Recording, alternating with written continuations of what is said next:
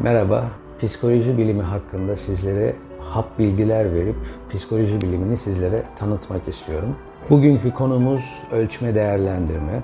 Tıp biliminde e, gold standart diye tabir ettiğimiz ölçme ve değerlendirme cihazları vardır. Mesela EEG bunlardan bir tanesi, e, MR cihazı bunlardan bir diğeri.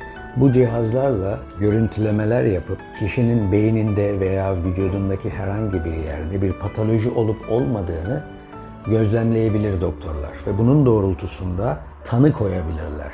Psikoloji böyle çalışmıyor. Bu yüzden psikologların işleri ve psikiyatristlerin işleri biraz daha zor aslında.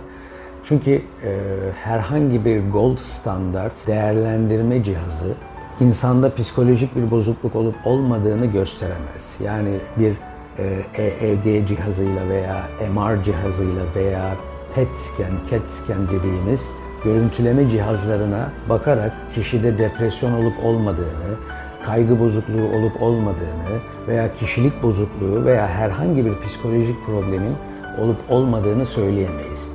Dolayısıyla e, fark edeceğiniz gibi psikologların işi biraz daha zor.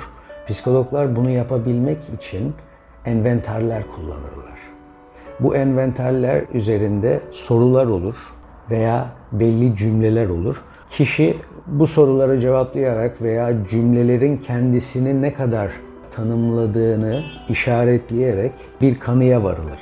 Ve kişinin verdiği cevaplar doğrultusunda tanı koymaya, kişinin psikolojik durumu hakkında bir değerlendirme yapmaya çalışır psikologlar. Bu sebepten diyebiliriz ki psikolojide tanı koymak son derece meşakkatli bir iştir. Hiç kolay değildir. Psikoloğun tecrübesi, bilgisi, danışanla olan ilişkisi ve envanterleri doğru bir şekilde kullanması çok değerlidir ve çok önemlidir.